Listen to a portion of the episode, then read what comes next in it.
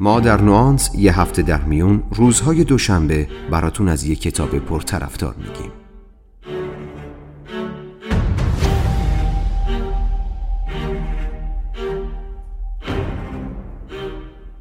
نوانس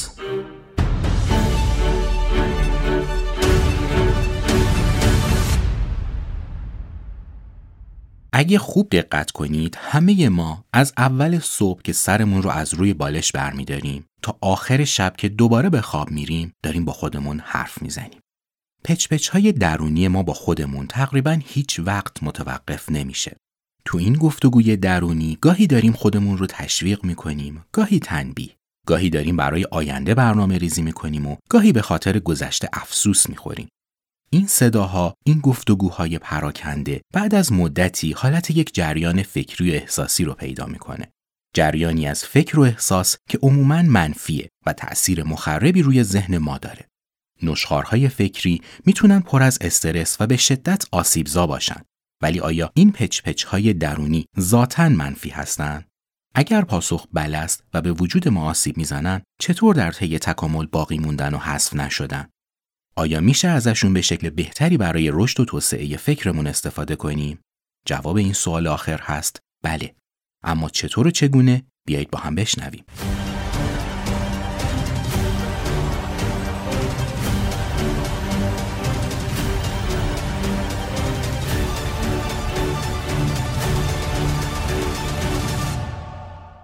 سلام. من مهدی آزاد هستم و شما دارید پنج و پنجمین اپیزود از پادکست نوانس رو میشنوید. قسمتی که در نیمه دوم آذر ماه منتشر شده.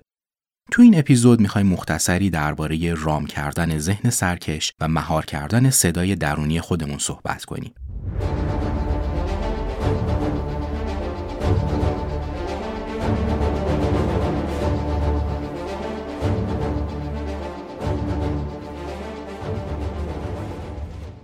ذهن به عنوان خروجی کارکرد مغز در طی تکامل این قابلیت رو پیدا کرده که با خودش گفتگو کنه. این گفتگوی درونی می‌تونه هم به صورت تفکر و درون نگری متجلی بشه هم به شکل نشخارهای فکری منفی و غیر مولد. اگه یه منتقد درونی خشن داشته باشید صداهایی که تو سرتون میشنوید عموما صداهای منفیه. تو به قدر کافی خوب نیستی. تو بی ای. تو دوست داشتنی نیستی. چیزهایی از این قبیل.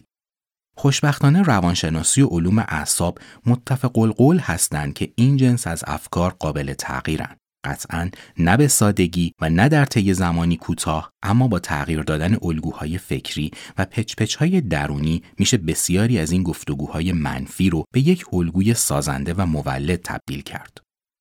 صداهای درونی به ما توانایی تصور کردن، به خاطر سپردن، تفکر و به هم ارتباط دادن تجربیات رو میده. ما می‌تونیم به گذشته برگردیم و یا برای آینده برنامه ریزی کنیم. آزادی ذهنی تقریبا ما رو از هر نوع محدودیت فیزیکی و طبیعی آزاد می‌کنه. درون نگری حتی می‌تونه کمک کنه توانایی های خودمون رو برای یادگیری، رشد و انتباق با اطلاعات و تجربیات جدید افزایش بدیم. پچپچ های سمت تاریک ذهنم ما مفید و سازنده نیست. این پچ پچ ها معمولا زمانی اتفاق میافتند که ما تو چرخه ای از افکار یا احساسات منفی گیر افتادیم. این چرخه های منفی به توانایی ما برای استدلال منطقی، حل مشکلات یا کنترل خودمون آسیب می‌زنه. در نتیجه ما به تدریج توانایی حل مسائل رو از دست میدیم. تأثیر پچ پچ های درونی رو خیلی سریع میشه متوجه شد. تا حالا سخنرانی داشتین؟ یادتون میاد ده دقیقه قبل از سخنرانی چی داشتید به خودتون می‌گفتید؟ مثبت بود یا منفی؟ اثرش رو یادتون هست؟ یا قبل از اولین قرار عاشقانه یادتون هست چی داشتید به خودتون می‌گفتین؟ احتمالا یادتون هست که اگر اولین جمله‌ای که به خودتون گفتین منفی بوده به تدریج استرستون بیشتر و بیشتر شده. گفتگوی درونی درست مثل باقی ویژگی های زیستی دیگه ما عمل می‌کنه. مثلا عرق کردن و بالا رفتن ضربان قلب از نشانه های ترسه. عموما تصور می‌کنیم اول به شدت میترسیم بعد ضربان قلب بالا میره و بعد عرق می‌کنیم خب احتمالا این فرضیه با شواهد علمی نمی‌خونه یعنی چی یعنی بعد از رخ دادن یه حادثه اول ضربان قلب بالا میره بعد عرق می‌کنیم و بعد مغزمون شروع می‌کنه به ترسیدن مغز که میترسه بدن واکنش شدیدتری نشون میده و ما ترس رو بیشتر احساس می‌کنیم. به همین سادگی میافتیم توی چرخه منفی. پچپچ های درونی هم همین کار رو انجام میده. مثلا قبل از اینکه طرف مقابل به قرار برسه شروع می‌کنیم درباره ظاهر خودمون فکر کردن. ممکنه به خودمون بگیم لباسمون زیاد مناسب نیست یا امروز قیافمون مثل کتک خورده هاست. همین فکر منفی باعث ایجاد اولین جریان استرس میشه. در نتیجه جملات منفی بیشتری به فکرمون می‌رسه. بعد استرس بیشتر و نتیجه هم که دیگه معلومه.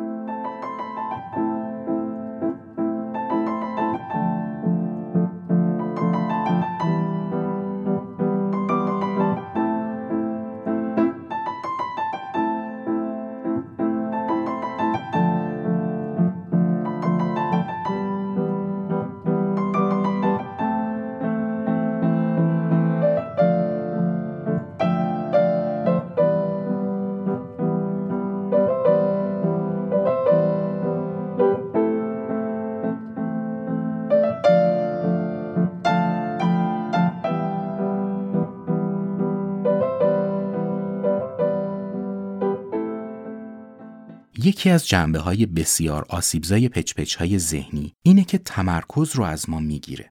وقتی تمرکز نداریم نمی‌تونیم خلاق باشیم. نمی‌تونیم مسائل رو دقیق و عمیق تحلیل کنیم. حتی توانایی برنامه ریزی رو هم از دست میدیم. فقط به این دلیل ساده که ذهن ما به جای درگیر شدن کامل تو ماجرا مشغول صحبت کردن با خودشه. از جمله موارد منفی دیگه این پچپچ های ذهنی غرق شدن در گذشته یا نگرانی بیش از حد برای آینده است. این مورد هم از نتایج عدم تمرکز روی زمان حال و کمبود تمرکزه و خیلی ساده باعث میشه توانایی دیدن چشمانداز آینده رو از دست بدیم. مطالعات روانشناختی نشون میده منحرف کردن ذهن از مشکلات می‌تونه تا حدی حال ما رو بهتر کنه اما متاسفانه این یک راه حل کوتاه مدته راه حل های کوتاه مدت غیر علمی و شبه علمی درست مثل روش های کتاب های غیر علمی روانشناسی عامه پسند فقط تأثیر موقتی دارند و در دراز مدت حال ما رو بدتر می‌کنن. علتش اینه که این راه حل ها هیچ وقت به احساسات عمیقی که ما نسبت به خودمون داریم و باورهایی که به صورت ناخودآگاه عمل می‌کنن توجه ندارن. این روش ها باعث تغییر احساسات درونی ما نمیشه و این احساسات منفی و سرکوب شده مجددا در آینده تأثیر خودشون رو روی افکار و زندگیمون نشون میدن. کلید غلبه بر نشخار ذهنی این نیست که اونها رو نادیده بگیریم و یا با خلصه و مدیتیشن های عمیق خاموششون کنیم. این گفتگوها می‌تونن ابزار بسیار قدرتمندی باشن هم برای شناخت خودمون و هم برای رشد و توسعه فردی ما.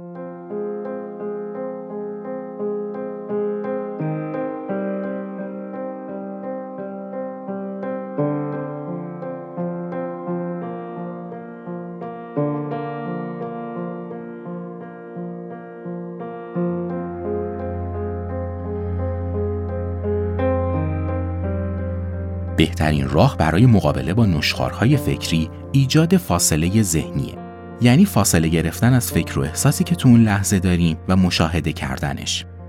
انجام دادن این تمرین به تنهایی مشکل نشخار فکری رو حل نمی‌کنه اما کمک می‌کنه با دید شفافتری به فکر یا احساس خودمون توجه کنیم. و این می‌تونه اولین گام برای تغییر چرخه گفتگوهای درونی باشه. متاسفانه ما اغلب نمی‌تونیم خودمون رو از همون فاصله ای ببینیم که دیگران رو می‌بینیم. احتمالا شما همین تجربه رو زیاد داشتید که وقتی کسی مشکلی داره می‌تونید خیلی خوب راهنماییش کنید. اما زمانی که خودمون درگیر مشکلی میشیم ذهنمون قفل می‌کنه و هیچ راه حلی به فکرمون نمی‌رسه. داستان از این قراره که ما درباره دیگران نگرانی و استرس خاصی نداریم. در نتیجه مغزمون خیلی شفاف شروع می‌کنه به تجزیه و تحلیل ماجرا و ارائه پیشنهاد. تحقیقات روانشناسی به همین ترتیب نشون میدن اگه ما آدم ها یاد بگیریم بین خودمون و افکار و احساساتمون فاصله ایجاد کنیم نه تنها احساس بهتری داریم که بهتر و منطقی تر هم می‌تونیم تصمیم بگیریم خوشبختانه راه حل علمی و بررسی شده وجود داره که میشه از اونها برای ایجاد فاصله ذهنی استفاده کرد. بیاین این راه حل ها رو بررسی کنیم تا در آینده هر وقت درگیر نشخارهای فکری منفی شدیم ازش مثل یک ابزار کاربردی استفاده کنیم.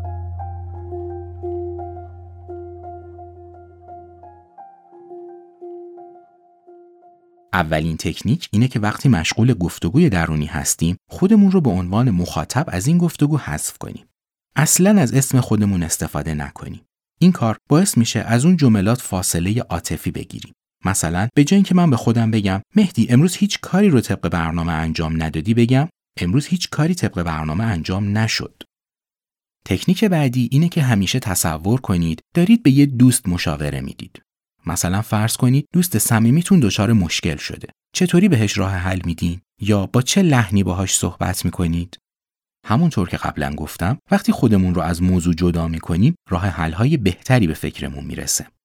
برای اجرای تکنیک سوم باید وسعت دیدتون رو گسترش بدین.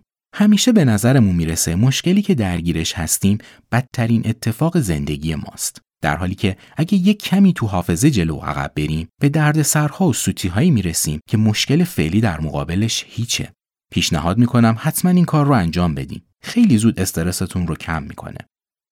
اگه سه تا تکنیک قبلی رو اجرا کنید متوجه میشید که سطح نگرانیتون کاهش پیدا کرده و دید بازتری نسبت به مسئله پیدا کردیم. اینجاست که می‌تونید از تکنیک چهارم استفاده کنید. تجربه جدید رو به عنوان یک چالش یا یک معما که باید حل بشه در نظر بگیرید. هیچ وقت به چالش های زندگی به عنوان یک تهدید یا موقعیت خطرناک نگاه نکنید. پنجمین تکنیک اینه که یاد بگیرید به بدنتون توجه کنید. تعرق، بالا رفتن ضربان قلب یا افزایش سرعت تنفس واکنش های طبیعی بدن نسبت به موقعیت های ناشناختن اگه نسبت به این واکنش ها هوشیار نباشید خیلی راحت درگیر چرخه استرس میشید. ذهن آگاهی در این لحظه می‌تونه کمک قابل توجهی باشه برای قطع کردن چرخه استرس زیستی ما. ششمین تکنیک به یکم قوه تخیل نیاز داره. اول برگردید به گذشته مثلا ده سال قبل یا 15 سال قبل و به یکی از مشکلات گذشته نگاه کنید. مثلا درد سرهایی که تو دانشگاه یا دبیرستان داشتید الان چه فکر و احساسی نسبت به اون مشکلات دارید؟ احتمالا بیشتر اون مسائل در حال حاضر دیگه هیچ اهمیتی برای شما ندارن. شاید حتی خندتون بگیره که یه زمانی چقدر درگیر اون مسئله شده بودیم. برای استفاده از تکنیک ششم باید از همین قابلیت در آینده استفاده کنید. یعنی خودتون رو در چند سال آینده تصور کنید. ببینید این فکر و احساسی که الان درگیرش شدیم اون موقع چقدر براتون اهمیت داره. آیا اصلا ارزشش رو داره که فکرتون رو الان انقدر درگیرش کنید؟ و اما هفتمین تکنیک. هفتمین تکنیک یه مقدار بیرونی تره. شما باید یه کار فیزیکی انجام بدین. یه کار ساده یا کاری که درش مهارت دارید. شاید ساده ترین کار مرتب کردن اتاقتون باشه. نشخارهای فکری منفی اغلب این حس رو به ما میده که هیچ کنترلی روی شرایط نداریم. به عکس انجام دادن کاری مثل مرتب کردن اتاق یا حتی میز کار نه تنها باعث ایجاد حالت غرقگی و تمرکز میشه که احساس داشتن کنترل رو هم مجددا به ما برمیگردونه.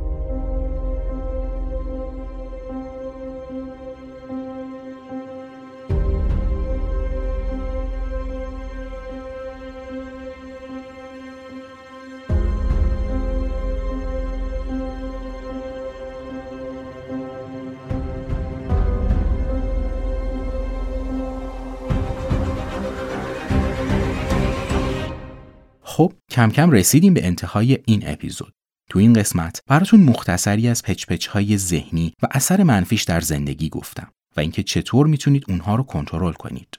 مرجع اصلی من برای نوشتن این اپیزود کتابی بود به نام پچ های درون ذهن اثر روانشناس و عصبشناس آمریکایی به نام ایتن کراس این کتاب در ایران با ترجمه خانم فاطمه علی نژاد و به همت انتشارات آسمون ریسمون منتشر شده.